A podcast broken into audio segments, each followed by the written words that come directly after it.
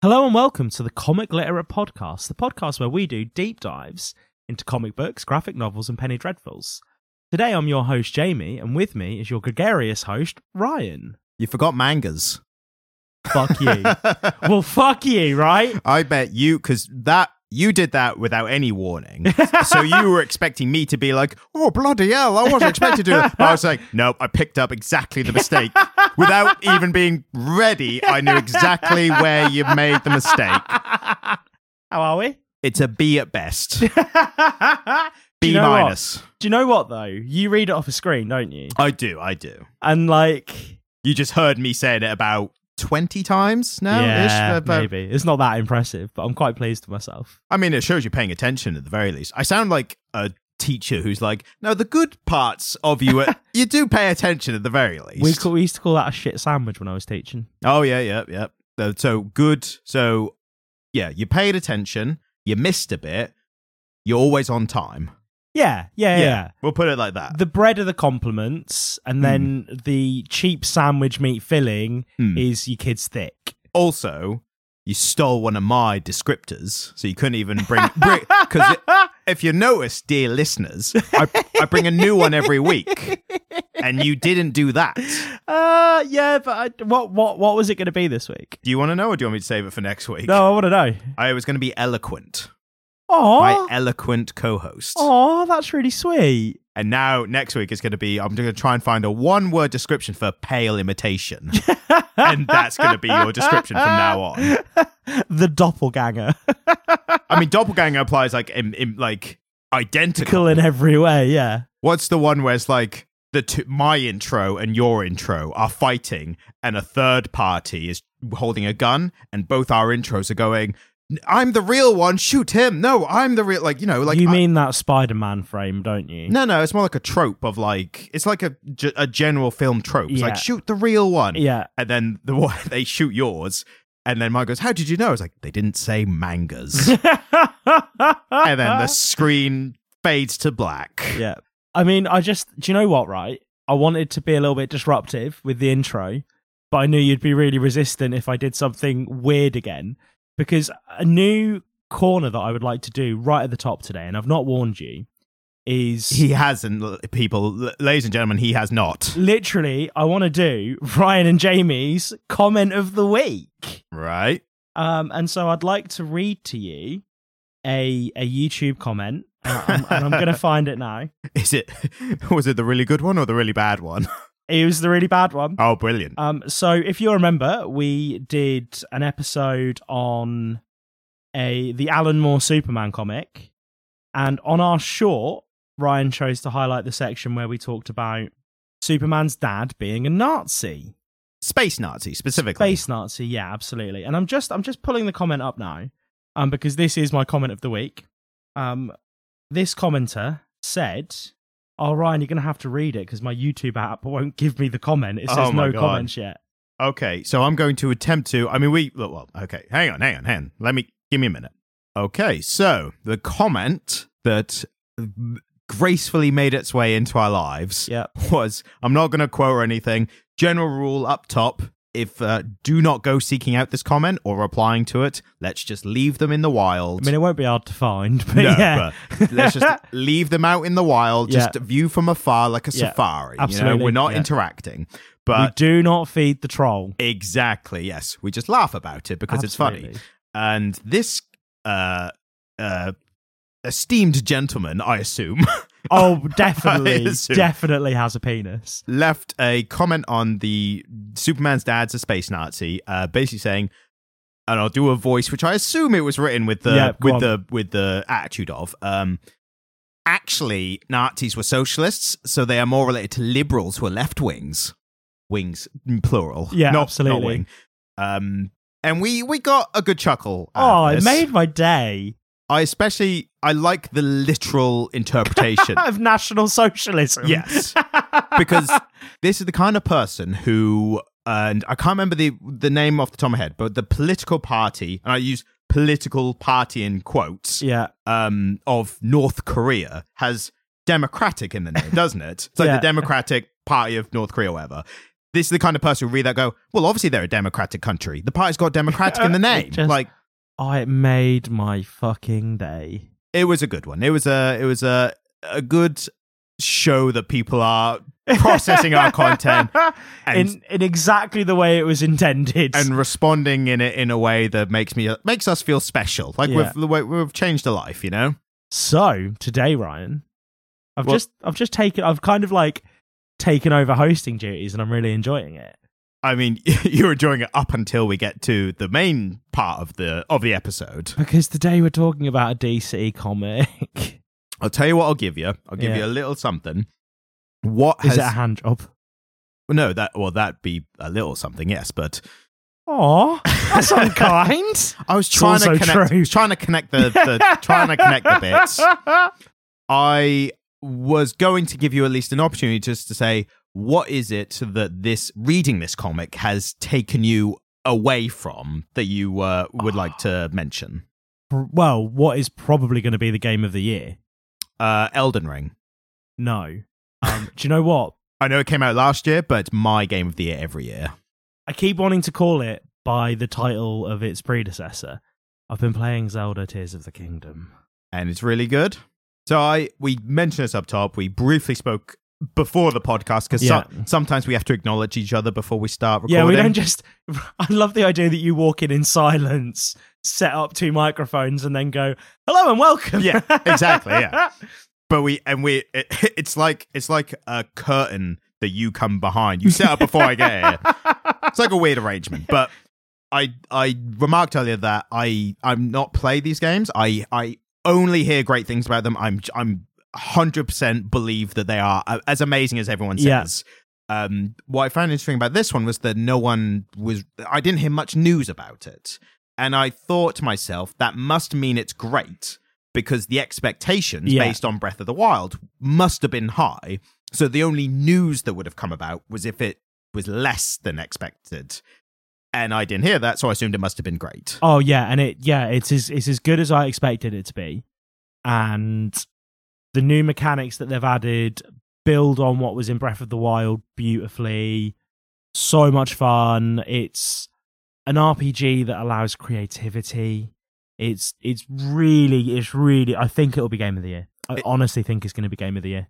It's one of those games that, and this is the most wanky, pretentious way you could talk about games. It's one of those games that, that make you go, you know what, video games can be art, you know? Yeah, and I think what's what's incredible about it is I've seen articles written by people by developers who have played have been playing it and said I don't know how Nintendo got Switch to do this. Well, So the physics in it is stunning. mm, The physics the, the game the game itself is really reliant on the physics and the physics are really good and they're kind of better than the Switch should be capable of apparently mm, because it's not a particularly powerful console, is it? It's a handheld console from what, like four years ago. yeah. Um, it's not a, it's not a new console, and it's not a particularly powerful console, and yet this really good game is running on it beautifully with really minimal bug bugs and issues. It's funny you mentioned that because I saw a meme recently, which Yeah. was uh, it was a Simpsons clip, and it was dad hitting the back of his son's head, Yeah, and the dad was the new uh, Zelda, yeah. and the son was the latest Pokemon game, and the Oh, dad was going, the dad was going. See, that's how you make use of the Switch technology and make a good game. yeah, because I because I'm a- I'm a big Pokemon fan, aren't I? Yeah, I And saw I- clips of that, and it looked horrible. It was it's still super janky to the point that I am in a um, Nuzlocking subreddit and a shiny hunting subreddit for Pokemon. And most of the people I see shiny hunting are still doing it in either Sword, Sword and Shield or Legends Arceus.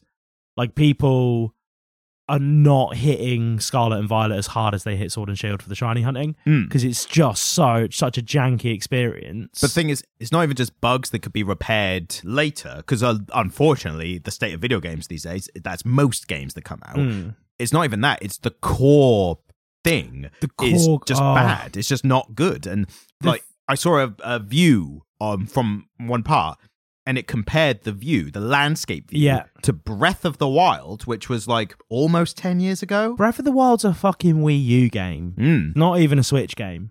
and the the comparison one looked like beautiful artwork, and the other one was like, could you only make the landscape with squares? And I don't mean pixels, I mean like cube blocks. And the thing with Pokemon is they were so they introduced a gliding mechanic Mm. and a climbing mechanic and a delineated open world.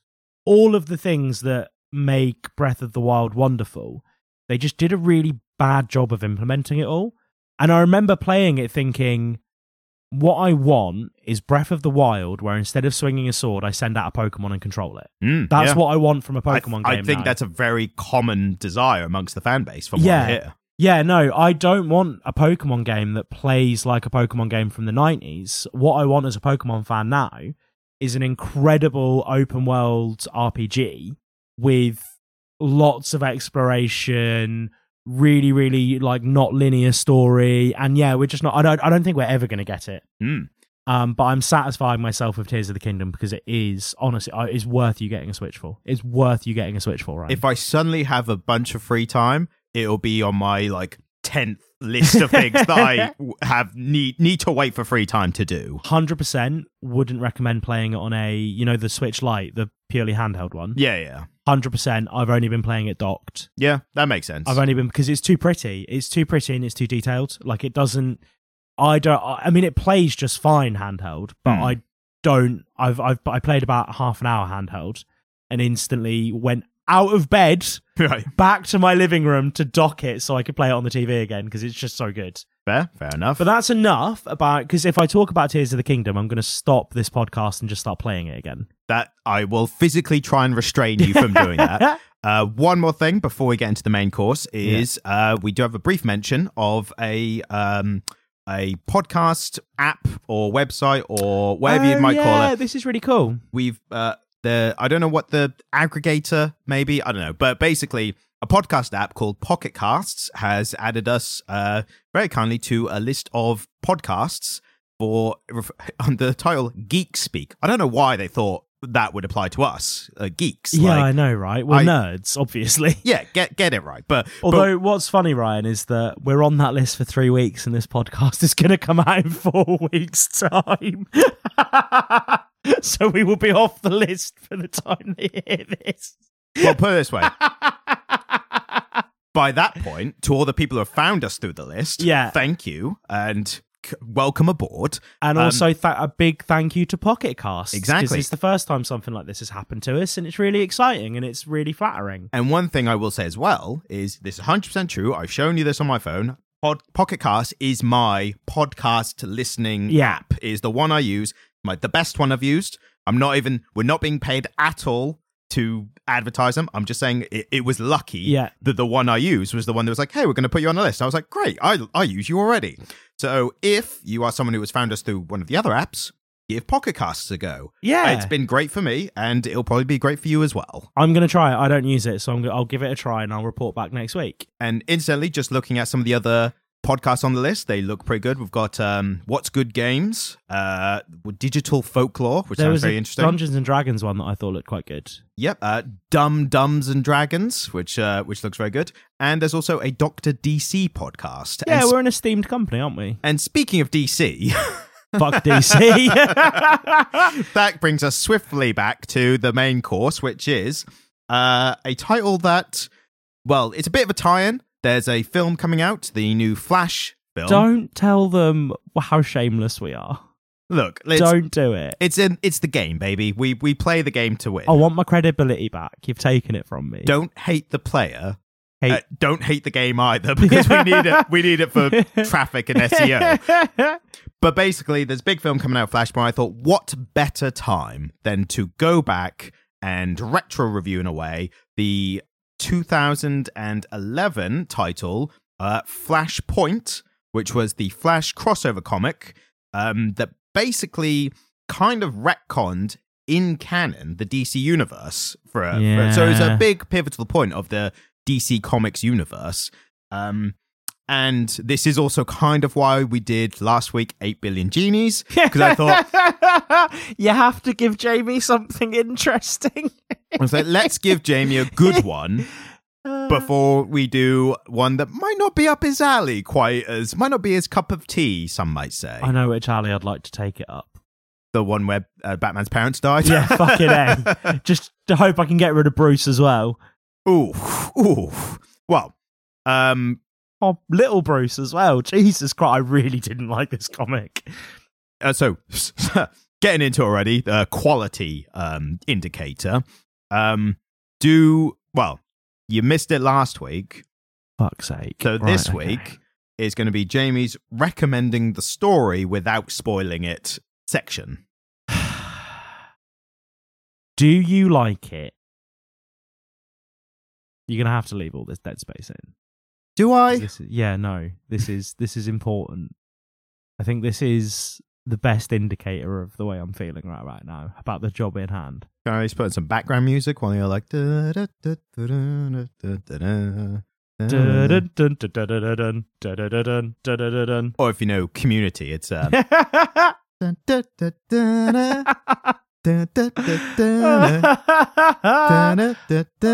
It's gonna be one of those weeks, isn't it? So, I'm a I'm a human. Tell me about the the comic without spoiling it. if you like it when a celebrity guest cameos in a laugh track studio comedy sitcom, you will like this com- comic book. That's such an out of left field description of this comic. Yeah, I have I'm no trying to- idea what you mean by that. Well, you know, if if you if you enjoy it when every problem, every piece of challenge in a piece of fiction is conveniently solved with the introduction of a new character, you'll like this comic book. If you like it when there is a fractured timeline for no reason, you'll probably like this comic. If you wondered, wonder what Bruce Wayne's dad was actually like, you'll love this comic. Is that enough? yeah, it's good enough. Uh, we also Are you I- going to do the blurb, aren't you? I'll do a little bit of the blurb. it wasn't ample. Ryan is not impressed. to be honest, but, but then the blurb, the way the story is kind of laid out, the blurb also doesn't give much away either, which Did I do a better job, Ryan? Is that what you're telling me? I think you did a different job, put it that way. Um, I think it's, I mean, it's a such a well known comic. Like, if you're a DC fan at all, you already know everything that happens in this story. So, I will say up top, we are going straight in spoiler free. It's a comic from 2011. If you do have an inkling of wanting to read it beforehand, it's five issues. I read the trade paperback, so I was a show. I think it was about five issues, wasn't it?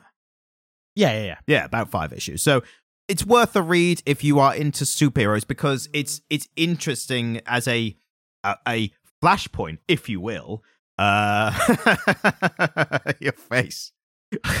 If you'll allow me to use that verbiage uh, to describe what I'm about to say, Because you It- said verbiage, I'll let I'll let it slide. I mean, I did say verbiage, so I don't know if that's technically correct, but um, More correct than this fucking comic book. all right. It, it's it is kind of a flashpoint of the DC comics. sake. Yeah, I'm using it. I, I worked it in. I'm using it. no, you did a really good job of working it in. and it's it's kind of it's a flashpoint of the point where DC Comics retcon itself within canon, which is a very DC thing. It's very different to Marvel. Marvel tends to They just go for a soft reset, don't they? yeah, where and they've they've done it in canon sometimes, but DC seem to do it in canon almost every time, where it's a big uh, crisis of of in infinite worlds, crisis on Wasn't- infinite Earths, or yeah, whatever. Crisis yeah. on Infinite Earths. And that's always like the worlds are collapsing in on each other, and then Marvel kind of nicked that a bit later for what they call the incursions. Which, but yeah, so DC normally do it, and uh, um, this is an interesting one because it's a singular title, kind in a way they did it, rather than a Mm. big, big crossover kind Yeah. of thing. Um, but it's still, again, as a superhero fan, it's interesting. Maybe, probably because I knew a lot more of the references and other characters being mentioned and things like that. But that's also why it's that's also why it's so good to get your perspective as someone who does know those references.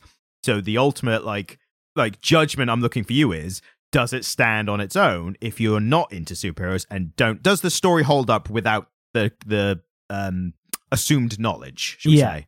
And your answer is I think a no, right? Um Yeah, no. It I no more wanted to make sense of it than I was able to. So you say you weren't even concerned that you didn't know the references, No, but not not in a good way. yeah, Not in like i I'm having so much fun. I don't even care if I know who uh, Hal Jordan is. yeah, no, like I was able to work out who the Shazam kids were, but one of them had a tiger. Ryan, To be Is fair, that- I didn't anticipate the tiger. is that so canon? Why does one of the Shazam kids have a pet tiger? I don't know the reference myself, so I don't know Right. if it is an existing one or not. I'm not as knowledgeable on Shazam. Okay. And, that's, and to be fair, this title, there were a bunch of characters I'd never heard of. And that's coming Good. from I'm me. glad I'm not the only one. No, exactly. So, but then also the ones I did know, I thought, well, James not going to know those either. So Yeah. you're going to have even less common knowledge. Yeah, mate. I recognized. Well, there was two characters who I did recognize, and they were meant to be at war with them, and you never see them. Like there is a war going on between Aquaman, Wonder Woman, and every other DC hero, and the only two people you never see are Wonder Woman and Aquaman. You see Aquaman's trident in a panel at some point, and it's like, why? Why did they? Why did they pick Wonder Woman and Aquaman to lead this weird rebellion where they drowned England? Like it doesn't make any sense. I think the point, the reason they were chosen was because they are representatives of societies or civilizations. So right? they could, so okay. it the was Amazons, Amazons the Themyscira. water people, the Atlanteans. the Atlanteans, Yeah, the Atlantis. water people. That's that's such a uh, derogatory term, Jamie. I can't believe you'd go you'd steep to that level to refer to Atlantean, the proud Atlantean civilization in that the way. fish people. That's even worse. That's a harmful stereotype, and I and we're gonna get cancelled if you keep Oh. referring to them that way. yeah, no, Pocket Castle, strike us off. Rightfully so. they only make good decisions, as we've established. oh yeah. So what? So my, I, I will say this comic lost me right from the start because what Hmm. is my least favorite thing writing? Is it the origin being at the front, the beginning of a story again? No, even I, I like it even less than that. Exposition. Oh and yeah. What, and what do we open with? riddled with exposition. We open with Batman Senior with his little fucking yellow speech bubbles im- overimposed over the rest of it, saying, "Oh well, this isn't my story, but it's the best man I ever met." And I'm like, "Oh, why have you done this? I can't believe you've done this." But the Flash brought back hope to to Thomas Wayne. he brought something, um, and what he brought was death and destruction to the people of Earth. Apparently, I did think that it was interesting that the origin at the beginning was a bit quicker than usual than than other titles that kind of begin with Yeah. a superhero. Normally, it's Batman in the alley, uh, Bruce, young Bruce Wayne in the alley with the parents. The pearl necklace gets yeah, like ripped and the pearls fall, and normally it's that in depth. Oh, like every beginning of a Batman comic. Um, whereas do they this do one, it every time? not literally every time, but en- enough times that it's a noticeable trope. Like uh, they've done it so many in the films, like so you quantify that with like how many new comics get released, and every Yeah. once in a while they'll do that again. There's always some writer uh, has to be like, I need to do my version of it, and it's it's a big reason why we never saw the origin of Tom Holland Spider Man because by that point Kevin Feige. Uh, the the Yeah, main guy of MCU, he was he's quite clued in with all this He stuff. made so a he was great like, choice. yeah, he was like, we don't need to show that again. We've we've seen it twice in live action already. Let's just skip past it. yeah. It's fine. I don't. I don't want to watch Peter Parker's uncle die again. exactly. But one of my my criticism, I think my biggest criticism of this, and it might be a bit different to yours, I thought it was paced way too fast. I think they they put they tried to put too much in a short time or or short amount of issues, and it nothing got time to really you I know that's what it had going for it. But it was quick. But you're like, that's like if you watch a bad film, it's like, oh, 90 minutes. Like, oh, I'll watch a bad anything In for and 90 minutes. yeah. Like, three hours. Oh, No, I agree with you. The story skipped along. Um, yeah, it did, didn't it? It kind of jumped along to the extent that in issue four, at the end of issue four, they'd just kind of freed Superman, Hmm. um, who isn't Superman. He's some poor emaciated child man. Um, and then at the very start of issue five, Flash is on his knees, and the anti-Flash, who should be really slow, Reverse Flash. yeah, re- so the Flash is opposite, right? Yeah. Isn't really slow. he's really fast in reverse. Yeah. And Tom Wayne was like asking Barry Allen for an explanation about this, and he went, Well, it's simple science. and I was like, No, no, I'm sorry, Barry. Um, that's not science. That's bollocks. Did, were you not able to suspend your disbelief for reverse speed force? Is that what you're saying? well, didn't didn't isn't there a flash story where he runs really fast, making the Earth spin faster to go forward in time? No, you're. I think you're thinking of the Superman, one of the original Superman films, Right. where Lois Lane got killed somehow. So Superman flew around the Earth to make it go back. So he flew the opposite way of the rotation, and he made it go back in time, Yeah. and then save the day, which is very much scientific bollocks. Yeah, because if you did that, the Earth would just spin off its axis and disappear into the sun. Yeah. Which you know, at this point, It's, it's Lois is gone. It's like either it's going to go back in time or everyone's going to die, Yeah. and I'm happy with either. yeah, or. absolutely. And then he can just fly back to Krypton and hang out with the space Nazis. Krypton blew up. Oh, it did, didn't it? It did. Yeah, it did. You're thinking of Alan Moore's very specific Yeah. interpretation of what, what could have happened. Yeah, absolutely. Yeah. What if Krypton never blew up? Well, I guess everyone would be Nazis. what, Alan? Fucking Alan Moore, man. What a dude. I just, I just, I really want to pick his brains as to what he was thinking when And that happened. about the one topic that he never wants to discuss again, which is anything superhero related. But I, I think you and I, right, are enthusiastic enough fans of him. And if the past, how many, what, how many episodes have we released now? Uh, we're, we're, we're pretty deep into this project, aren't we? Six, uh, I mean, by the time this one comes out, uh, I'd say 20? 20, 21. Yeah.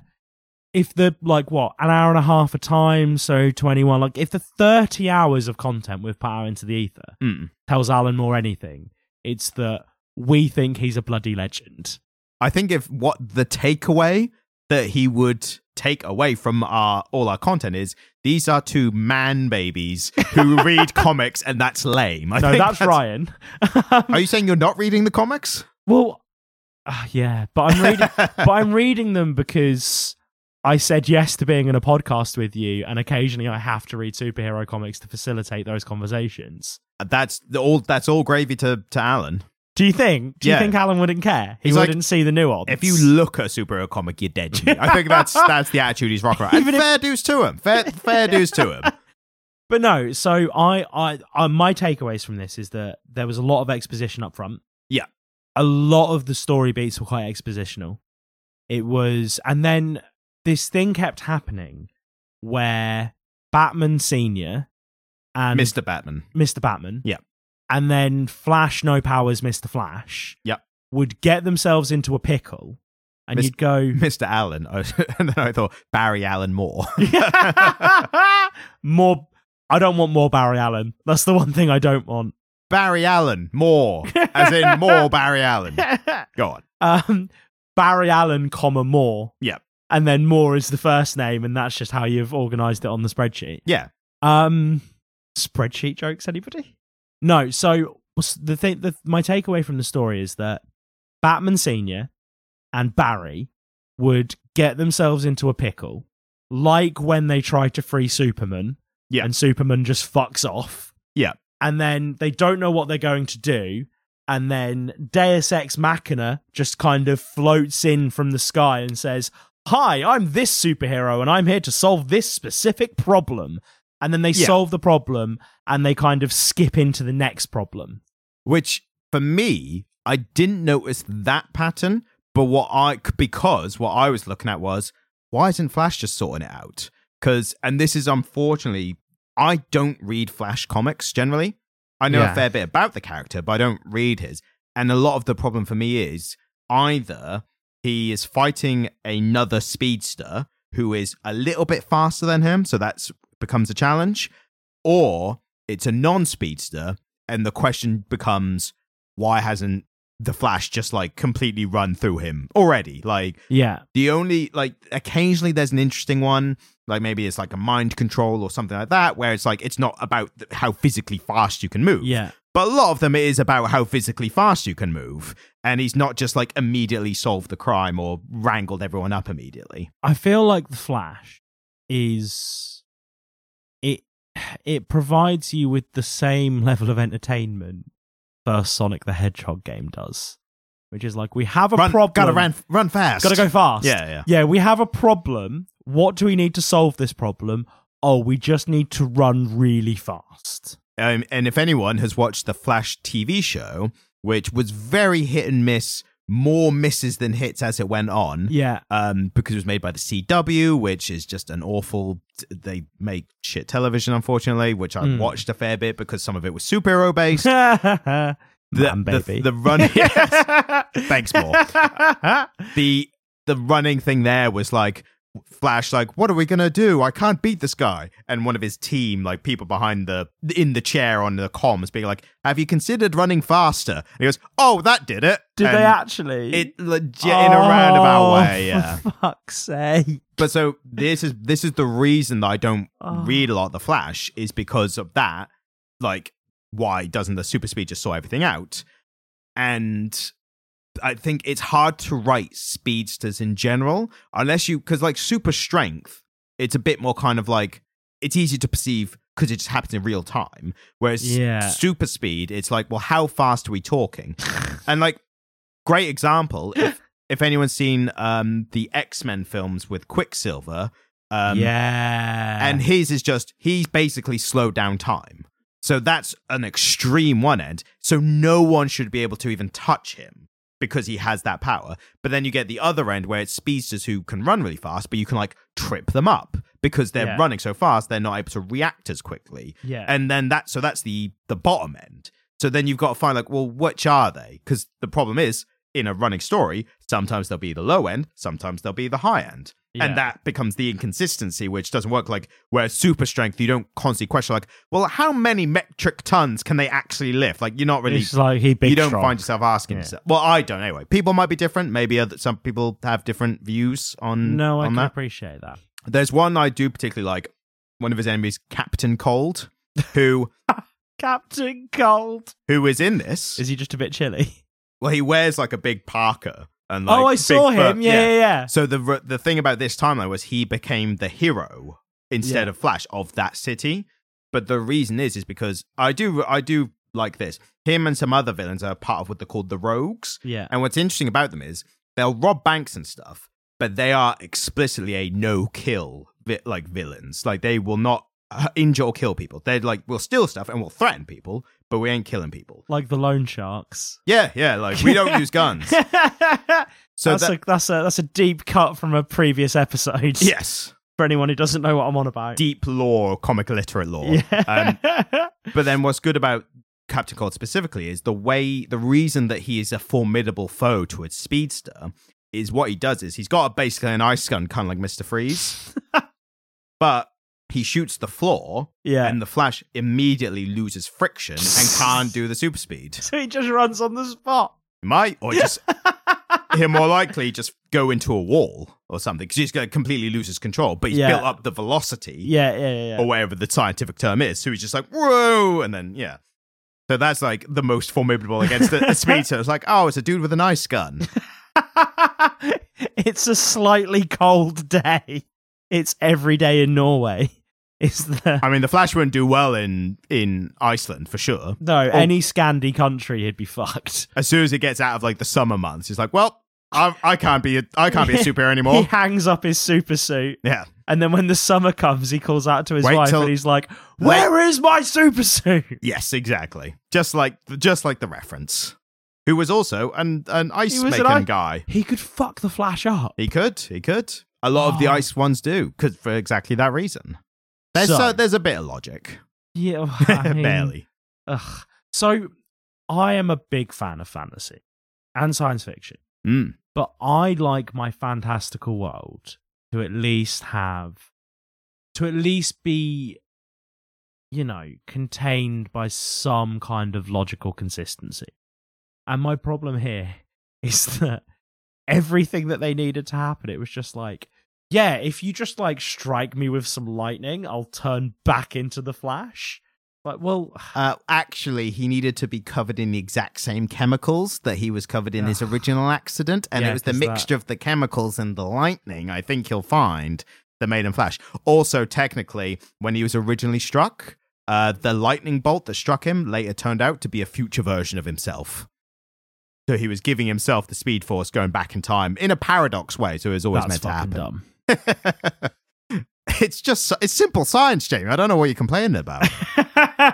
simple science. Ryan, we were in the same secondary school's triple science class, and at no point did they say you need to cover yourself with chemicals, get struck by lightning, which is actually yourself from the future, and then you'll be really big fast. But it's a risk though because it didn't work the first time. So it's that's why they didn't tell you to do it. It's like you could end up with like third degree burns on most of your body. Don't want to risk that. Yeah. And you might not want to try again. You might not have the motivation of a recently resurrected mother who you're trying to save the world from, but also keep her alive or something. Yeah, like something like that. Yeah, His, his motivations were never fully clear. I mean, trying to get the world back to normal, I guess, was the motivation, wasn't it? Yeah, but I do think that they did lean heavy on the trope of, and I don't know if this was the case back in 2011, if this was a recognized trope back then or not, but the the, the timeline has changed. I think we've had a fair bit of that in like the, the 10 plus years since. honestly, it feels like every Marvel or DC comic I open, there is an element of the timeline's broken. We need to fix it. It they're Mm. all very Back to the Future as far as I'm concerned. Yeah, and this this one is one of the most well known ones. I don't want to say one of the best ones, obviously, but one of the most Not well in front of me. No, Only one in of- private. I mean, to be as I said, to be fair, I didn't rate the actual comic and the story very highly. I, Hmm. but again, but I like for me seeing Thomas Wayne being bad, like more not bad Batman, but like being a more violent Batman. For me, that's like bloody hell, we've never seen this character before. Like I get that from it, or I get like one I made a note of the so bad Thomas Wayne Batman was brought back uh later on in the fold because he was a popular version of the character. People like bring Thomas Wayne Batman back, and they did. right. They never, to my knowledge, did another scrawny, weak, malnourished Superman. So something like that, that visual is quite striking, and only I, as far as I know, it's only ever been done in this. So things like that, when you're used to certain versions and representations of the character for so long, Mm. and then you see this one, that's what makes it interesting, at least, even if the story doesn't isn't up to par. They also did my favorite, the only DC character that I rate, really dirty in this. Hmm. Because you know when they go to Superman's um Prison? lab? yeah, Oh There's- yeah, I know. Uh, yeah, there's a canine skeleton, which implies that Supergirl and Superdog did not make it. Superman. Uh, no, Supergirl was a separate um pod. There was a know. second pod, Yeah, and then there's a table, and Alan, Barry Allen, Yeah. walks past and says, yeah. "Oh, that looks like a canine skeleton." And I'm like, "Krypto." He's dead. Krypto didn't make it in this, and I like Krypto because we did that Supergirl comic, and that Mhm. was pretty good. And Krypto was like pretty fucking cool. We like Krypto. He definitely didn't go to live on a farm on Krypton. Oh, I re- like that. Honestly, that is the only bit of the comic book that affected me. Hmm. There were many what the fuck moments. yeah, Can I list Sure. some what the fuck moments? Sure. So fi- we're, we're we're jumping all the way to the end of the comic book now, right? Right. Final panel. They're in. They're back in Barry Allen's. Batman's cave. Yeah, they're in. They're in the Batcave in Barry Allen's original um timeline. which later we found out turned out to be the new 52 version Yeah, but yeah, we'll yeah. get we'll, we'll so we've got. Batman Junior. Yeah. We've got Batman Junior. No, Batman was my father, yes and they're in the Batcave. And there's just a fucking T Rex in that last panel. that's So they've had that's this very canon they've had this big like quasi emotional conversation where like the Flash says, "Oh well," well where, where Batman basically says that you know the the reward is the fucking memories we made along the way. Yeah. and he gives the him, real the real treasure the real journey was the treasure we made in the in the friends Yeah, yeah, yeah, Yeah. like you know, oh, you've got these fucking phantom memories of your like dead mum that you know. He was, like, oh, that's just a gift, and then he gives him a letter from Batman Senior. Yeah. and then there's a T Rex. Like, what the fuck is that doing there? the t-rex is a staple of the batcave for decades No, yeah what? always yeah Why? What? Why? So, right? is your question why Bat Batman has a T Rex. T Rex, like a fake stuffed T Rex. It's not a real T Rex. Oh well, that's shit. Yeah, it's so he's got things in his cave which have been continued for decades that are from past big crimes So- or events. So he has a fake taxidermy T Rex. And a giant penny. You think I'm making that up? That's that's One been minute, there for ages. One minute, one minute. I'm, I'm I don't know if they put it in this one, but You the giant talking. penny, the giant penny is is a staple also of the Batcave. I'm, I'm googling it. I believe, I believe you. And the Yeah, giant penny Batman. and what's interesting is different writers. does he have a giant penny? Well, so different writers will make their own backstories for why he has them. So, So- it becomes a bit of a fun thing between writers where like that you always if you're a Batman writer, you will eventually draw the cave or you know, write the Because cave. there's the big Joker poster. There's the T Rex. The poster I think is a card. Like a Yeah. giant playing card. and then there's a. It's even got Abe on it. Yeah, yeah. There's a giant penny.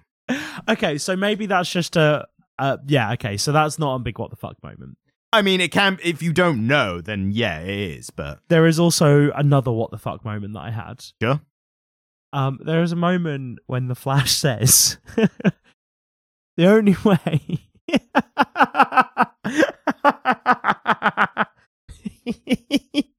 the only way.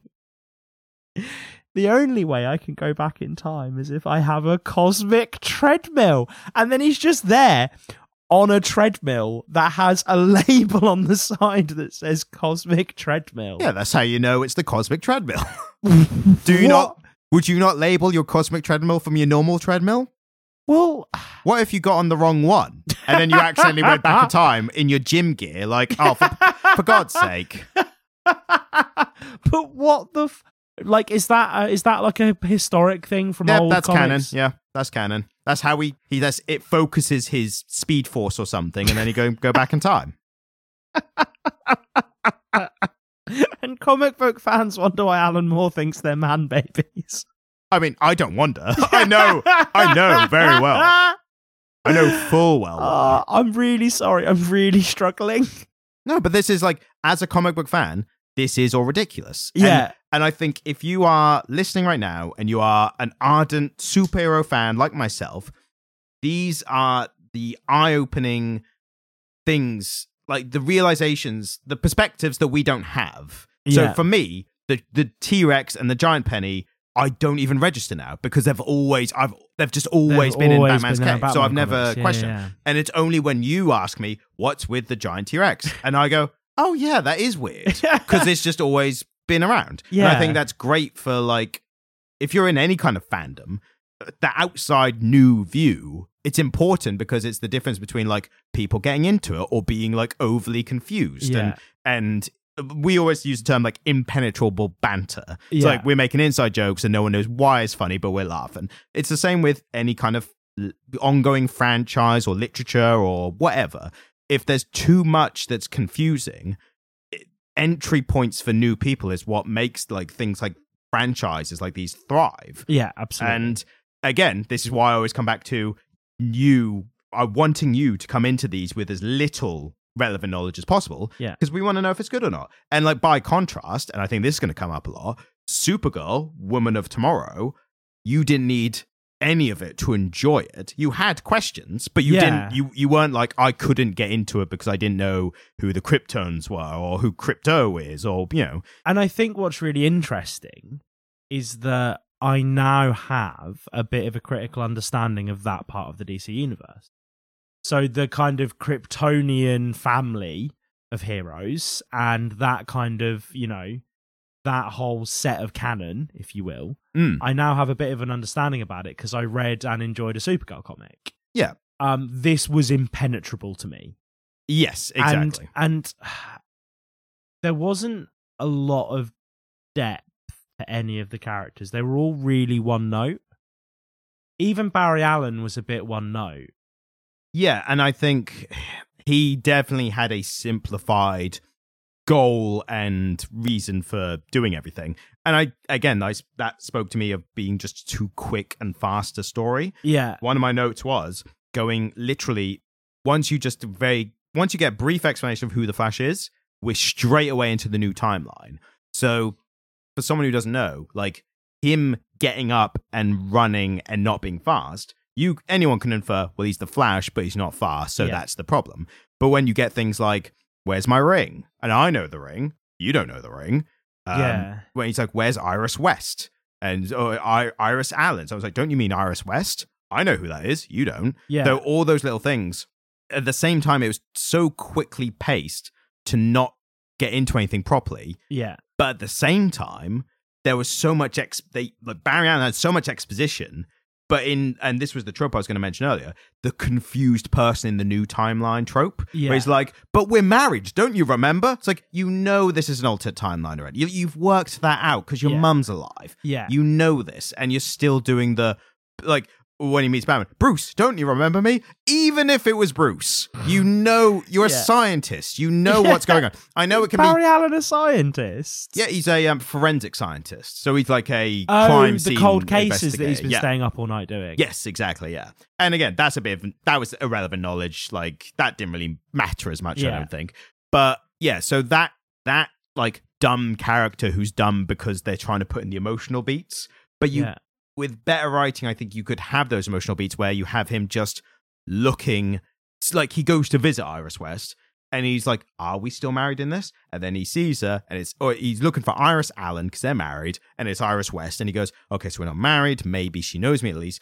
And at least going up to, he could have gone up to her and be like, Hi. And she goes, Hi, can I help you? And he's like, Right, I know. So he goes, Sorry, I thought you were someone else. You know, like they could, and then it could have been like an emotional, like, Ooh, I, I feel that she doesn't know me and that hurts. Like, but instead he's doing the, Don't you remember me? Like, Yeah, there's so many points where the and and you're so right. The idea of somebody stepping into a life they think is theirs and realizing it isn't anymore because they're in an alternate universe. Mm. There's so many points where you can show me things about that character. Yeah. and as you say. You, you, you literally, when you impersonated him, just started flapping your arms about, and that's exactly what Barry's doing in the first three pages, four pages of this book. imagine. He's just flapping around town, going, "Where's my mum alive? No one recognizes me." when you pointed out that I was doing the other thing, it made me think of imagine like alternate timeline story, but in the Muppets universe. so it's Kermit going up to Miss Piggy, like, Miss Piggy, don't you remember me? we Ugh. should get onto Disney directly. no, that's Jim Henson. Oh, I don't know if that are they owned Disney by now. Oh, God, the Muppets yeah. are owned by Disney, mate. bloody like everything. Will be owned by Disney soon. Yeah, Get that big cash payday, yeah. No, it's unfortunate, isn't it? and then every time we do a Marvel one, like this one was surprisingly good. Like you say that for every Marvel one. Like we have to now. Yeah, Disney owns us. we got bought. You know. we made it on. We made it onto one list on a podcasting app, and then Disney bought us. Yeah. So naturally, my notes are chronological because, as we know by now, that's how I that's how I roll when I'm making notes. yeah, Um, why a lot of my uh, are just little things, which again, like we've talked about the kind of grander I'm issues. not done. Oh, it's just- you've got more. Okay, No, Let no, me- go, go, let go. me get I'll some jump in. Good I'll- to interesting, and Yeah. we'll kind of flip back and forth. Um, uh, one thing I did like, one panel, which I thought was just a good little art effect, was the reverse flash ghost. I thought that was a little yeah, the space behind uh, Barry's mum, and there's a space where it's like just the yellow faint outline of his head Yeah. that's just gone past. So I thought that was a little one. And while we're on as well, the art, I think the art was.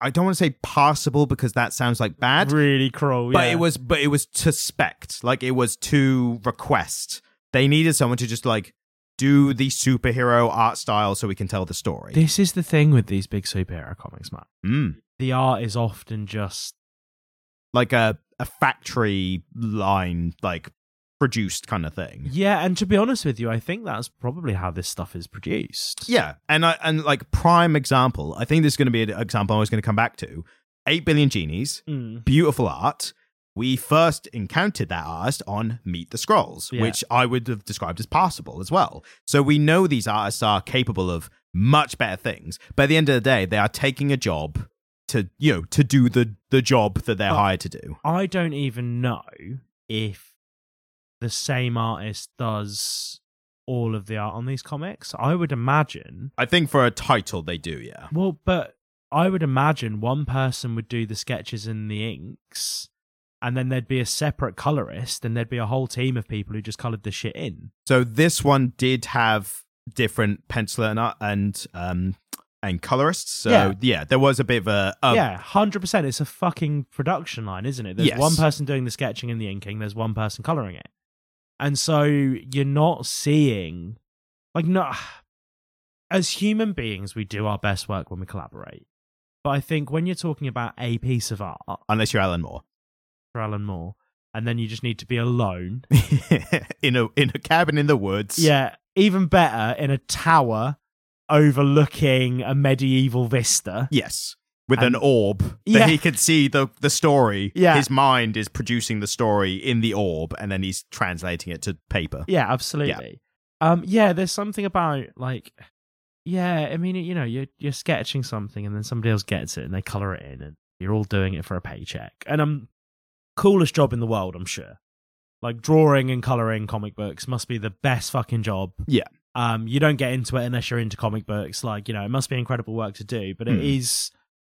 You just, they're, yeah, they're just smashing this shit out, aren't they? I feel like the best way the something I would try and equate this to would be like the writers who have to do like articles on things that they're somewhat interested in, but it's a very formulaic version, Yeah, yeah, yeah. whatever. And then on the side or elsewhere in their job, they're actually then writing interesting like blog pieces or like actual stories, Hmm. fiction and non-fiction, whatever. But this is the paying the bills thing that's it's interesting because it's what they like doing, but it's the least interesting version of that. And but to be fair as well, the artist could be a massive superhero fan. So they could literally just be doing like, fucking hell, I'm doing I'm drawing Batman, yeah. Like, and that's enough for them. And like great like fantastic if it is. Um, but yeah, it's it's definitely noticeably like serviceable art with again some good points. I think there's some big spread superhero battles, which like if you're a superhero fan, they're good for people like us. the one thing that I will say, and I suppose this is probably commonality among the people that they get to sketch and ink the Flash, Hmm. that whoever it is did their study well and did a very good image of people running. Oh yeah, that When that's a, was- a common looked- effect. Yeah, He looked good when he was running, particularly when he was on his cosmic treadmill, and there was a particular um panel of him at full tilt, and I was Mm. like, the anatomy there is particularly good. Yes. That is a very pretty muscular man running very fast, In- and that's very obvious. in skin tight lycra, but Yeah. it's, but it's not even lycra. It's a special material that can that can fit inside a ring.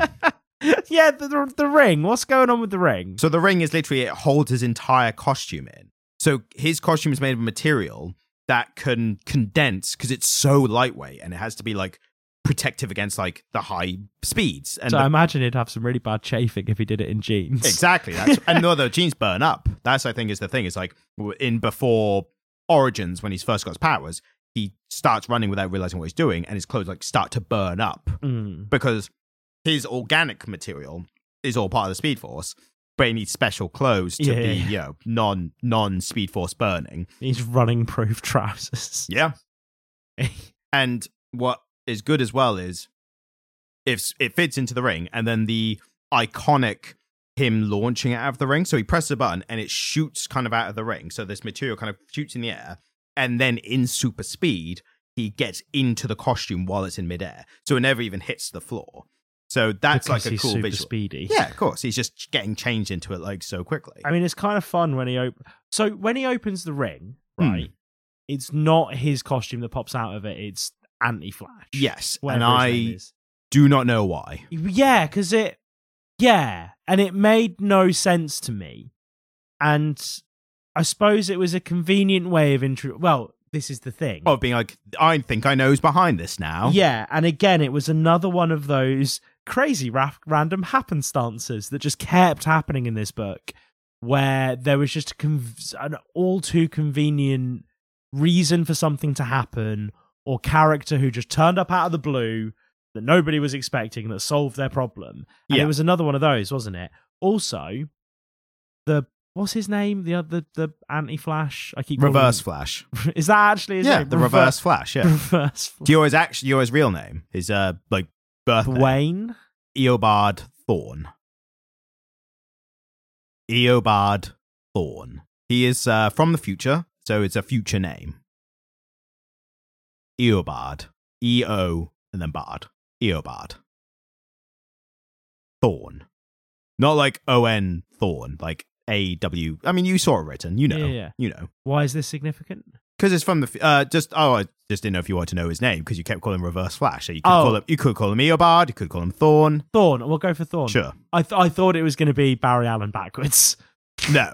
and that's why I was like, "There's no L's." Um, yeah, his character, his his costume design. It's just the reverse. Well, yeah, and it reminded me of when you would play Street Fighter as a kid with your mate, Mm, yeah. and you'd both want to be Ryu, and so one of you would have to be like weird blue Ryu with a green headband.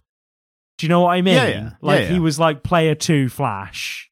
Yeah. And I'm to be fair, like I know a bit about the Flash history. I'm not entirely sure. So I know Eobard's uh, origin was he was in the future and he was obsessed with the Flash. Yeah, And then because the Flash is like a they go into it in the book. Yeah. And then he uses the Speed Force from before to create a reverse Speed Force and then becomes a reverse Flash. And then because he's obsessed with him, he tries to be the Flash in the present. And then that leads to him. The bit I'm missing is how he then hates the Flash. That's the I, I don't Yeah, know yeah, about. He's a villain, but um, but yeah, uh, I thought at least the the one effect of him they were somewhat restrained in not having him in it much until the end. yeah. Whereas I like in a worse comic, I think he would have constantly been like, "Ah, Flash, you, I'm here, but you won't get me. And I'm going off. I'll see you at the end." Like that kind of no. So he was like, it was a good part of how he was hinted at as they went along, and then appeared Yeah. at the end. Thought that was good at least. Um, I liked that Themyscira uh, took over the UK, and the UK Yeah. became New Themyscira. Because if you live in the UK right now, we would t- gladly have anyone else uh, Well, in charge. mascara? Uh, Amazons, sorry, the Amazons. Oh yeah, I would much rather have Wonder Woman than Rishi Sunak. yeah, exactly. I mean, there might be Is it fa- still Rishi Sunak? it is still Rishi Sunak. I feel like it's been an. I mean, it feel- might not be by the time this comes out. We we can't predict the future. I feel like it's been at least forty-five days since we had a new prime minister. It's like we're due one. yeah, it's been a bit long. Things got a bit stale. Like we need new scandals and If new. you're from America, um, there there was a guy who left a lettuce out of the fridge, and it lasted longer than our last prime minister. Yep. She was like forty-three days or something. It, she speed ran the being a prime minister. Turns out you can speed run it if you just make the absolute worst decisions in a short amount of time. Do you know what's brilliant? Every single British Prime Minister gets a custom designed, custom made lectern for when they do addresses outside of number 10. Every single Prime Minister has had their own lectern, right? And they are like custom designed to project a certain thing. And there's always a bit of a, like, if you go looking for it, there's like a bit of a um, story as to why they go with a certain shape or a certain design. Some poor team of carpenters and designers had to build a lectern specifically for her to make her speech as the new prime minister, make a speech announcing that the queen had died, and then make a speech saying that she was stepping down. That lectern got used three times, none of them good. I mean, I mean, the first one we didn't know how bad that was going to be until the after the third one. The third one could, first one could have been a bit hopeful no, for was, some people. it was crazy. Like she became prime minister, and then like two days later, the fucking queen popped it. Yep, yep. And because everyone made the jokes about like she, the Queen met Liz Truss, and was like, "Oh bollocks to I'm this! fucking done with it. Can't be asked to deal with You that." can have Charles. yeah, he can deal with this.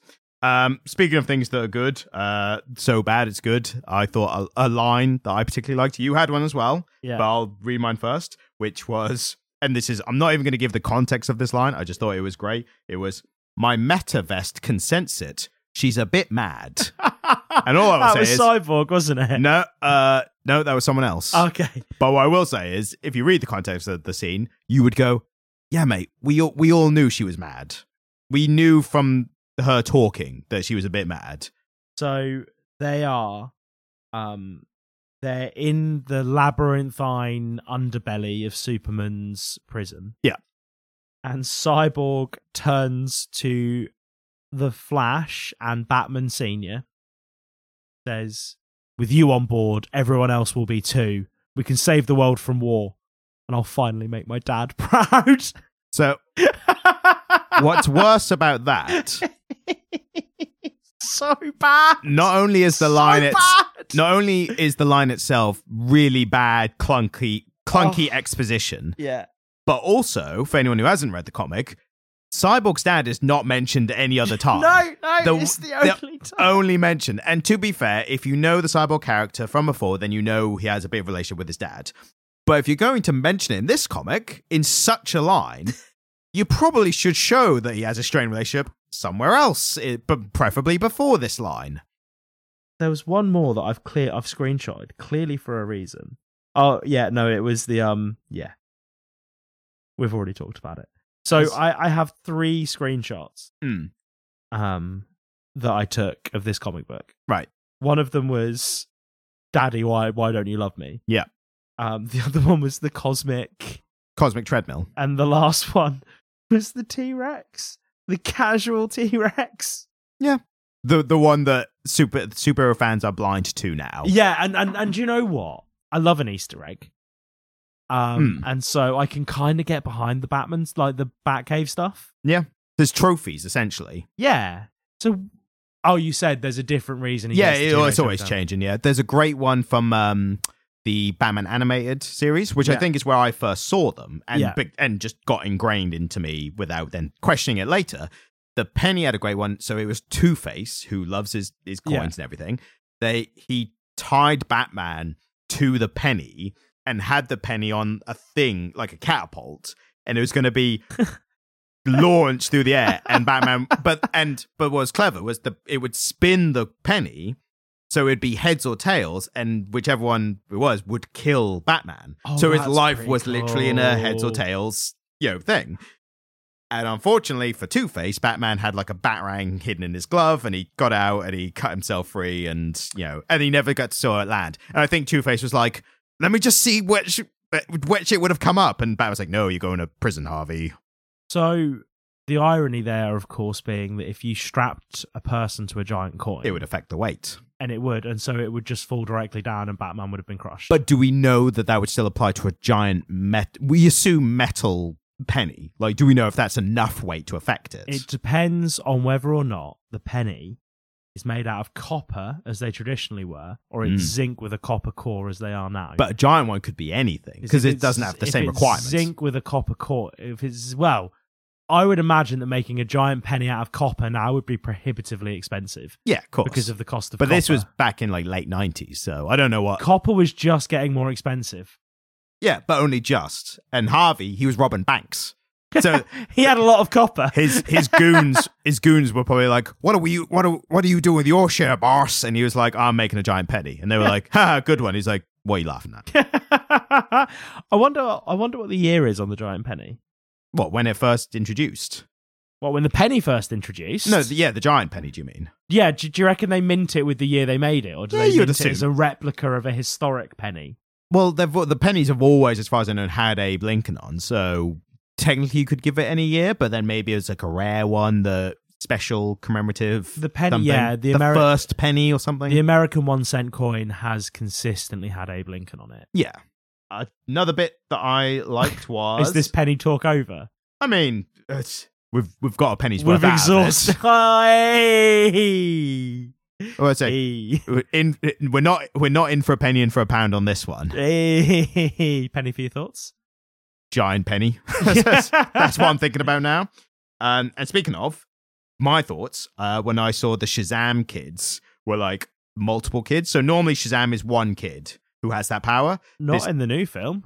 So the new one, they've all got separate powers. so, but they are all the same powers, which Shazam has given to his his adopted siblings. Oh, in so it's not one- like Power Rangers style. I assume this was a Power Rangers dealio. No, so normally Shazam is the one character, but then in iterations, I think, especially more recently, he gives powers to his siblings so they can all fight along each other, alongside each other. But Shazam has all the powers. I think he gives like separate. So Shazam works where it's like the strength of some god and like the the wisdom of another Yeah. one. I can't remember the which god's which, but he has the attributes of gods. So with the siblings, he gives them each an attribute, but he still has all of them himself. But in this one, they all combine into the one superhero. And to me, that was the superhero equivalent of kids stacked in a trench coat. Hello, I'm Thunderman. Thunderman Wait a well. minute, you're just you're just five kids in a superhero.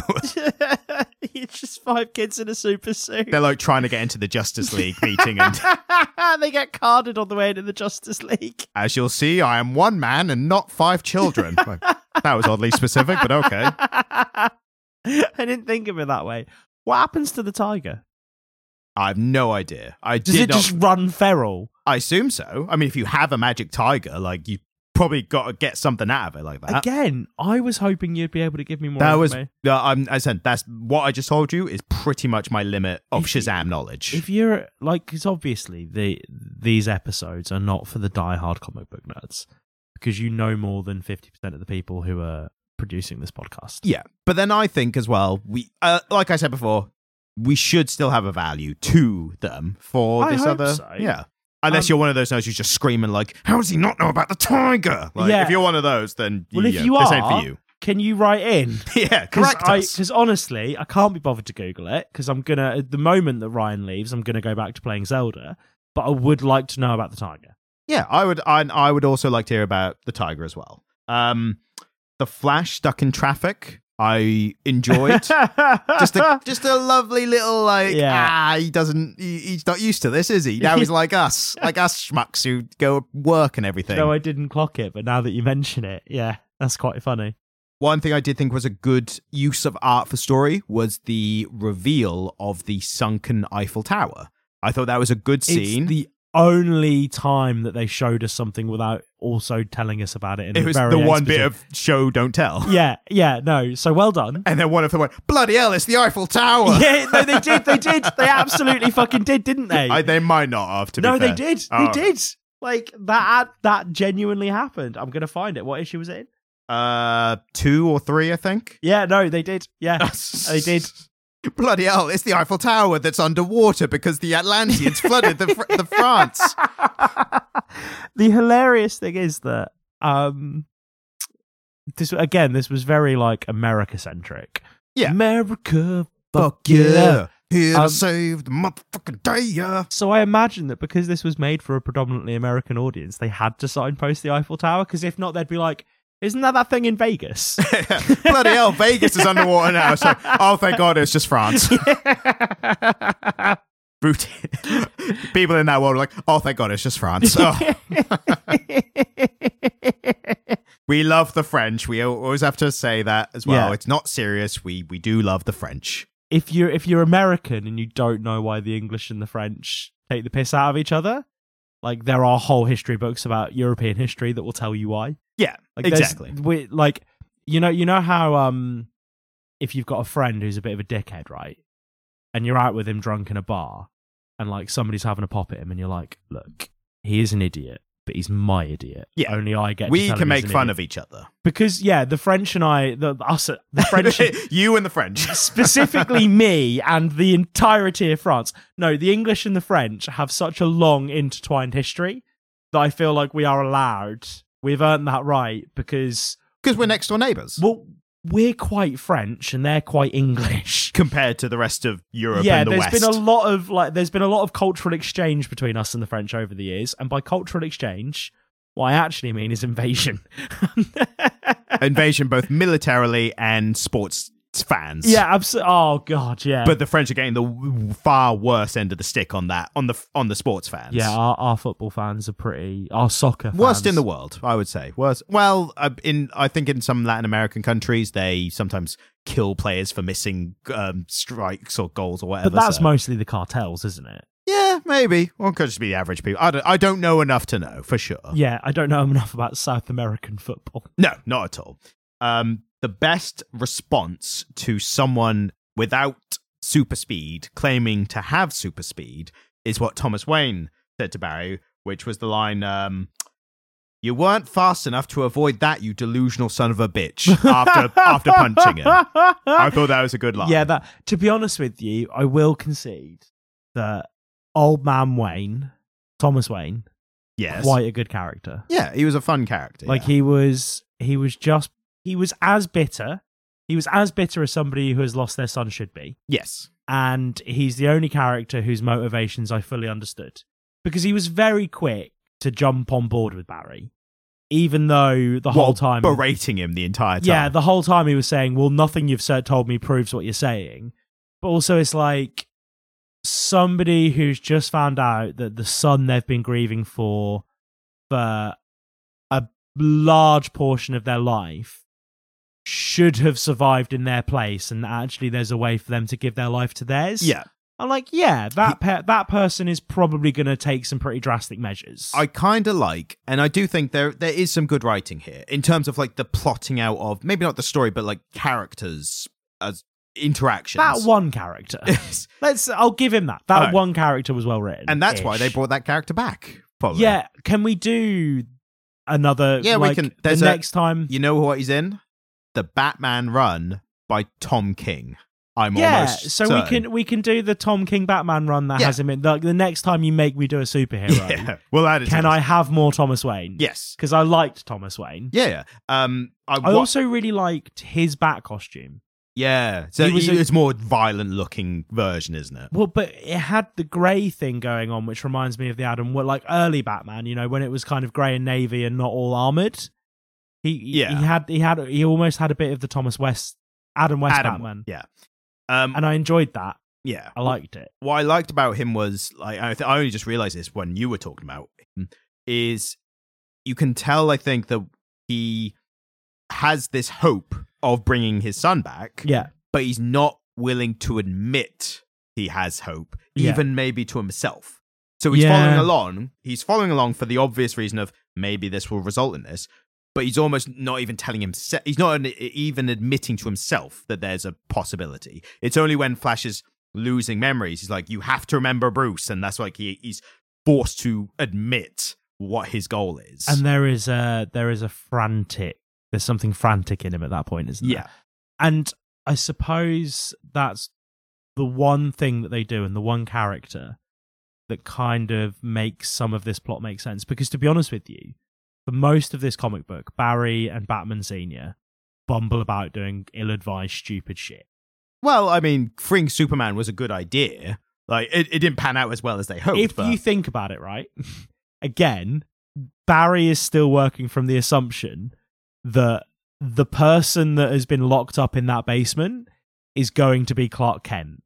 And he said, Oh, well, whatever happened, you know, he's going to be good. And it's like, no, Clark Kent is Clark Kent because of the sum of his experience, not because he is a magical alien man that fell from the sky. yeah, And again, But then- quite ill advised. But then being even if you know, even if you anticipate what he's going to be like be having been in captivity his entire life, Mm. if you're the people who free him, that's a pretty good chance of like, hey, look, you know you were in captivity. Well, we've just freed you. So can you give us a hand? Like help us out? also that's my other issue is that superman fucks off and then with no warning we don't even see superman return there is just a panel of him punching somebody Yeah. and you're like oh superman's back But Flash did tell you he was coming back. right you said do you know what he said he'll be back. Don't you?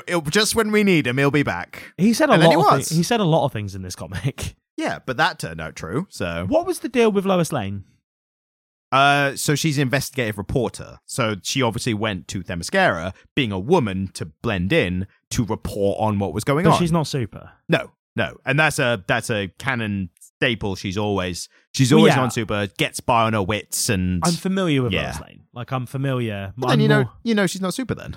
Well, you know, but I know, but the thing is, she was in Themyscira and she was doing some pretty hardcore shit, and I was like, is she super here? Because we only see her once. We hear Yeah. about her a lot. Yeah, I We I, see her in one panel, mate. I assume from not being mentioned being super, you just assumed she's the same as as always. At least I did. yeah, well, I, mate, I didn't know what to assume, did Hmm. I? That's the Well, thing. one thing, um, so one thing that affected my reading of this comic, and I wanted to kind of say this near towards the end of of other things to reference. So Was it me bitching about it constantly? no, I'm loving that. That's it. I'm uh, enjoying that for sure. Um, I years ago watched the animated movie of this. So this comic was turned into like a DC animated film, and it was this kind of story, which didn't actually. Normally, they need to condense comic stories for like a ninety-minute animated film. This was pretty much almost Was exactly. it all, yeah, Was it all filler? yeah, it was basically close. One of the differences, which I was surprised here, was because I had I know the story because I saw a different version of it. So what happens in the animated film is pretty much all the same, but Thomas Wayne has and uses guns and shoots and kills people. So in this, he does Yeah. allow someone to drop and die, like in the alley where Bruce died. So he's that he's got that, And but he always takes them to that alley. It's Yeah. his little, like you know. Do you know how a bird of prey has a plucking post? I I can guess based on So context. A bird of prey will have its territory over which it presides, and then it will have a specific and historic plucking post, which is the place it takes its prey back to to pull its innards out and eat it. Yeah. And Batman in Doing this, yeah, no, he he, yeah, it's it's a bit sociopathic. It's a bit serial killery. well, yeah, and uh, I think the that third was one in that alley this week, Chief. that You was know actually I a- mean? that was actually a quite subtle showing of that. Whereas what I was expecting was a bit more of an overt, but still like I think clever thing. bodies Him- piling up in the fucking well, alley. him using guns specifically. Yeah. So so Bruce is adverse to guns because they killed his parents. Whereas I think Thomas Wayne has like a he goes the opposite way for the same reasons. He Yeah. he goes in a well, if guns killed my family, I'm going to use guns to kill every criminal. Yeah. Like if they died, then everyone else is going to die the same way. Yeah.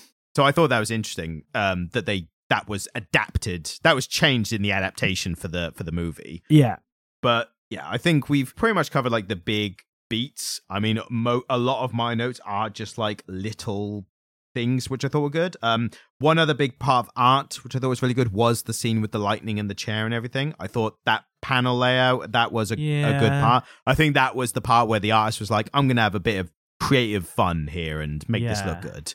And it was a pivotal scene, so it makes sense. this is one thing that actually I must admit, when I read DC comics, particularly, I I, I kind of noticed it in Supergirl, and I noticed it again in this. Might just be because they've been doing it for a long time and they've found a formula, but the layouts are always pretty good. Yeah, and I think to be fair, most of the layout was formulaic, but in a we know what works kind of way. They do the thirds thing, but then they break the middle third up into a rolling thing that goes like half of that middle third is one panel, and then it Hmm. goes round to two smaller panels on the right, and then you're back round to the bottom third. Yeah. and that scans relatively well. And I suppose this is something that actually, when you've got more creative control from a writer, an art direction perspective, people start to play with it a bit more. And it's one of the places that small, like, you know, the graphic novels that I really like will sometimes fall down is that the panel layouts are sometimes not as good. Mm. Whereas the panel, yeah, this, it did scan well. I Yeah. must admit, it did scan well, didn't it? And I did like in those like those shorter thirds or shorter sections, some of them when the lightning was striking had the big glowing letters in the Yeah. background of like boom. I think it, I I didn't even read what the proper letters were, but it got across that like big sound happening in the background. There's a lot of boom pow whack still Yeah. in DC Comics, isn't there? Yeah, but I think this is a much better use of them. Like it was, it was literally in the background of that Yeah. entire square, so it made it feel like a big noise. But I back- suppose that's a convention of the genre, isn't it? yeah, but I, I think this the modern version is a bit better used. There wasn't like punch, bam, pow, or the the old one from the Adam West one. One day when they went pam, uh, punch, wank. God, Did it really? I think an American was like, that sounds like someone's beating. It's like be- beating something. Yeah, it does. technically, Yeah. I mean, yeah, I get it. um, I, I I wasn't sure how to feel about the the story of two global superpowers whose war may cause the end of the world. Yeah, Because right now might be a bit close to home. yeah, fucking a. But uh, burnt up Barry, like that, like art, I thought was like done well enough to be kind of jarring. Like you go from like he's all burnt up and then he's all in bandages, and to see a superhero like that, I think that's almost kind of akin to like Batman getting his back broken. Except for this got resolved fairly quickly. Wasn't it Bane who did that? Yes. Hey. But yeah, well done, gold you. star. But can we put? a go- Can you put just a single gold star with no reference on the thumbnail for this episode? Because I got a gold star this episode. if if I remember, and I probably will because I'll be editing this and then make the thumbnail. Uh, if I remember, I will. If you can also add a Mario coin noise the moment that I say the thing that gets All me right, now you're star, asking too much. then you will get a gold star in the next episode for your editing. Bloody, get, take it. You're taking a mile here now. Well, if if I remember and if I can be asked, those are the two prime I want factors. my gold star. I'll do the star if I remember. I want a gold star. Um, I think most of the most positive like notes that we both have are about Thomas Wayne, which Yeah. again explains why he was the character that was brought back from all this.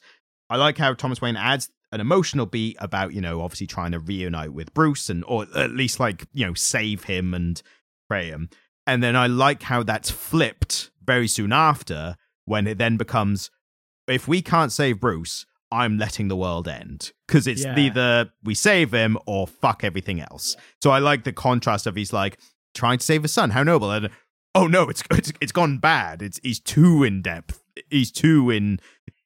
He's too goal oriented on this specific one to just let the world burn otherwise. Which I thought was a good a Yeah. good beat to the story as well. Ultimately, unfortunately, didn't like it. That's fair. That's fair. I mean, and and you know what? I I I would like to tack this on the end that I don't know if I don't know if I said this on mic or off mic. This is garbage, but that's not necessarily a critique. I mean, it's in in your words, it's garbage, but that has netted us an hour plus conversation because Yeah. there's so much to talk about it. I But think also, interesting garbage is better than boring garbage. It's garbage, but it's just not my garbage. Yeah. like I like I I that if if you if you went through my Netflix history, a lot of garbage. yeah, um if you if you went if you looked at like the pulpy mid 20th century novels i used to read to wind down when i was a student that's garbage but it's my garbage Yeah. and that's the thing there's i, I think you put it really well when you said that there a bad wrestling match would be you know uh, somebody who's not into wrestling would watch a bad wrestling match and be like that's garbage Yeah.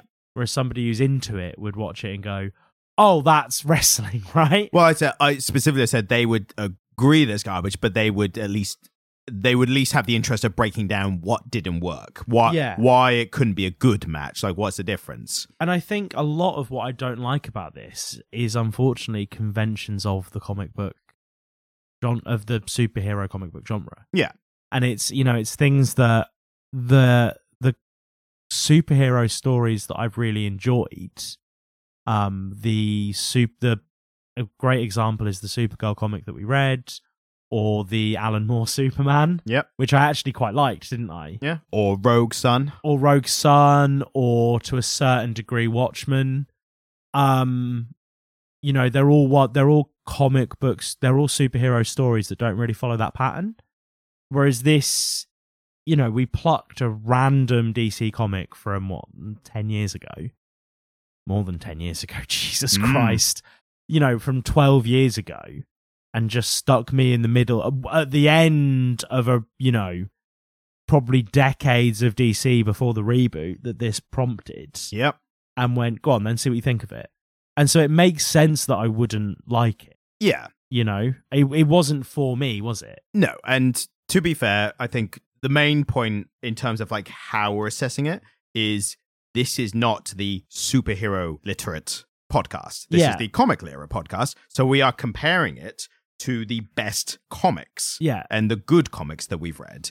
Um, and I think that's, and again, I'm adding my, well, if you're into superheroes, then this means this, or this is good because of that. But, oh, and again, why you're not coming in with that same uh, reference is ultimately we've got to judge it as if you're a comic book fan, not a superhero fan, but just a comic book fan, you're a fan of the medium of comics, what would, what do you think read picking this up and reading it? Yeah. And it's the same as like, you know, if you are, if you are into film, when you are looking for a cinematic experience, you're probably not going to jump in in the middle and go, I'm just going to watch Fast Five. Yeah. You're gonna you're gonna go through the list of Sundance winners from that year, Yeah. and say this got an award at the Sundance Film Festival. This is probably going to be good. Yeah. Um, and it's the same, isn't it? When Yeah. when you know, as a casual per, as a casual comic book fan, um, I sometimes think that those the graphic novels and the limited series that aren't part of this huge canonical experiment that DC and Marvel have been doing for the past hundred years Mm. are going to be so much more rewarding because you can just enjoy it for what it is. Yeah. and, and that's and that's really difficult here. And so I am really unfair to comic to superhero comics, and I think part of that is just that I don't understand them. If anything, I would actually say you're more fair to superhero comics than a superhero fan like myself who has the bias of already enjoying the genre.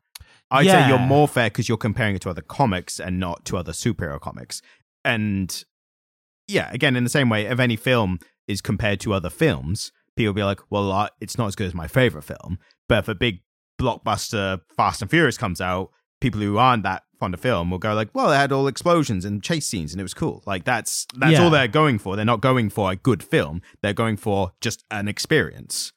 And I think it's really interesting because we live in an age now where everything is elevated to the status of high art by a small community that exists Yeah. on the internet. There's a Fast and Furious aficionados who are like the five is the best one though. There will be a subreddit Yeah. for them and there and there is a place for that community to congregate and there is a place for that community to you know really dig deep into what they find compelling about that media. This stuff was never meant to be high art. No. These you know th- this this is a this is a storytelling tradition that has its origins in inky comics that were printed on pulpy paper that you could give to children to keep them quiet in the 1950s when people started to have disposable income. Yep. That is where this shit comes from. And does something like this serve that niche? And it does. Like you could give this to a 10 year old and they would look at it and go, haven't got a scoop what's going on, but look at that. yeah. Oh, And and I he's imagine got a sword and he's super fast and yeah, that's yeah, what they would and enjoy. I imagine that's you know, you could give this to a child and they would look at the same things that I've looked at and not found compelling, go, wow, and Mm. then become a lifelong superhero comic fan and become that new generation of people who are going to go, oh well, actually, he's always had a large penny in the back Yep. cave. Do you know what I mean? Yep, and so yep. it it's despite the fact, despite my protestations that it's not good and that I don't like it, and I've pulled out a million reasons why I didn't enjoy it and why I didn't find anything compelling in it. I'm not really who it's for. A 30 year old man who is already isn't a huge comic book fan or Is a huge super, superhero yeah. comic book fan. I'm not the person this has been written for. Yeah. No, I'm just not the person. And I think I, th- I think that's my I think that's my issue with superhero comics, and maybe it's a deficiency in me. Maybe I should have been watching more Saturday morning S- Spider-Man cartoons when I was a kid, and actually now I would have this huge corpus of material that I could sit and enjoy in adulthood. yeah. I don't know. But then my counter argument to your own self assessment is I would say when you fairly and truth honestly give your opinion on something like this title, it adds weight to when you like like Superwoman, uh, Supergirl, Women of Tomorrow, or you know, or anything by Moore, or whatever. It adds more weight when it's like not only is it a good superhero comic, but it also, and additionally, at, at, stands on its own as a just a comic book title. Like a great story. Exactly. And that's what this podcast I think is ultimately about is is highlighting what does achieve that and what doesn't. and and I suppose this is you know get too philosophical about it, but I'm fucking gonna because that's who I am as a human being. So it's the literature part of it of the podcast, Yeah. I I guess. Um, we there- there's a line from Eight Million Genies that stuck with me. They said, "Last time round, they all wanted to be gods. This time, they want to be superheroes. It's the same thing, really." Yeah. It's it's um it's the modern mythology Yeah, and with its shared universes and stories and yeah. Yeah. and do you know what? To somebody who doesn't go to that church, you kind of sit outside and listen to everyone preaching and go, "It's a bit fucking weird, mate." Yeah. But that's what it is, isn't it? It's it's it's it's mythology and it's power fantasies, and we, you know, there's certain power fantasies that I really have enjoyed. Like I love the Bond novels. Mm. They are pulpy. They are power fantasies. And I find something compelling in them. Like the Sharpe novels. Mm. Again, it's a power fantasy that I find compelling. And so, you know, it's it's it's it serves it does serve a purpose culturally.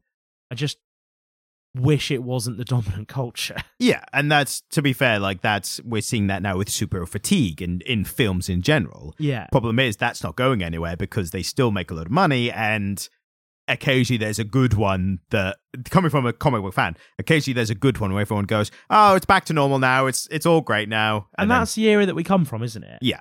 That's all right. I mean, I was going to mention one last point, which is interestingly, this is one of the few where I didn't mention the writer or artist, and the only reason I, I, I the only reason is because I, I wanted to make it a kind of a part of a larger point, which was this was written by a guy named Geoff Johns. Yeah. So Geoff Johns, if you are into superhero comics, you already know that name because around this time, literally Oh, about yeah, a year yeah, yeah. he became the like creative director of DC to the point where people were like, "Is this going to affect your writing? Because you're meant to be doing some like big titles, like Flashpoint in a year or whatever." And he was like, "No, no, I'll be fine. I'll I'll do both." So he was pretty much the creative driving force for DC following this, Yeah. and not not just following this, but also this comic being, as I mentioned earlier, the canonical retcon of the DC universe. So this led into the New Fifty Two. was that well received? It was kind of, I will say, it was kind of not well received, but this is the reception being the of superhero fans who don't like when things change. So there were there were comic runs that were cancelled, possibly even mid run, to Wow. reset. So the entire universe had to reset. Wow. And then you had people obviously criticizing, well, this isn't as good as what we had before, or that kind of stuff. And there was still some good stuff in there. But the point is that the person who wrote this comic and had written a bunch of DC before, he was a big Justice League guy. Yeah. He wrote some of uh, Green Lantern's like biggest comics, like Right, Brightest okay. Day is a well known one that he wrote. But he was the kind of driving force after that. And I think the DC especially did kind of homogenize to his creative style after this, and that did involve another reset further down the line. Now, whether that's uh, the the fault of his creative direction, or whether that is just how superhero comics are now, where they do have to reboot every once in a while, Yeah. it could be either or.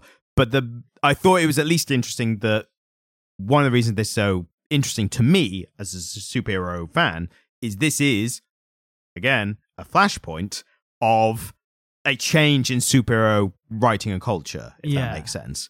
Um, so it's interesting for a lot of different reasons. It was also penciled by uh, Andy Kubert, who again, you know, we we've Did a touched on relatively good job. Did a relatively good job. But I think Geoff Johns is is very interesting. He's he's also just recently gone back to DC and he's doing Flashpoint Beyond. So it's and it's Thomas Wayne He's again. doing it again. Yeah, and it's Thomas Wayne again on the cover. So it's that he's doing the best part of this story again. Yeah, okay. Bloody twelve plus years later. Well, isn't that the way with this Yeah. stuff? it's it's never ending and it's circuitous is the word I'd use for it. and there'll always be content for us. That's the main thing. Yeah, I mean, I think it's interesting because I don't know if it's the Big Bang Theory effect, but there's this idea that nerd culture is intrinsically linked. It's a big part of it, yeah. Yeah, and for me, it doesn't really register. Like I, th- I think, I think there's so much more nerd culture as it exists, but Yeah. in the noughties and to and you know in the but in the noughties and teenies, we don't really have a name for the 2010 to 2019. yeah, there's no good name for it. Um, which is really interesting because of course we didn't have a great name for it in the 20th century either because it was just World War Two, 1914 to 1918. You know what I mean? World War Um, One. Yeah, World War One. Sorry, the Great War. At the time, they're like World War One. It's like, why are you adding the one? Like, you'll see. They called it the Great War. Yeah, back yeah, then. yeah. Um, you know that. I, I uh, yeah, and so yeah, that nerd culture became comic book culture, and I kind of think that there's so much more to it. There's like, Yeah. sci-fi and fantasy novels and and we classic video games. we're gonna and- get into all that that comes in comic book form, which I think we are going to be able to present to the audience and show these other aspects within this specific medium. And I think that's going to be. Uh, I mean, it has been interesting, and it will continue to be interesting. On So, on that note, thank you for listening. If you would like to explain to me why the Shazam kid had a tiger, you can send us an email at comicliterate at gmail.com. You'd like to leave us a review, just wherever you are currently listening to this podcast, scroll down to the comment section and explain to me all of the reasons why Bruce Wayne, uh, but why Thomas Wayne. why Clark Kent's dad was not a Nazi Yeah. and why Flashpoint is the pinnacle of human endeavor. And if your app, and I've noticed this a lot, some of the apps don't have the review function. Yeah. If you do have that, then you can just pop along to Spotify or uh, Apple Podcasts Or, Pocket Casts. or Pocket Casts or Amazon Podcasts. Any of those, uh, either send us a review or leave a review, give a five star, take a screenshot, send it to us, call us names, and we'll be happily we'll read them out on We'll the air. read that shit out, baby. Of course. Good night. Thank you. Bye. Goodbye.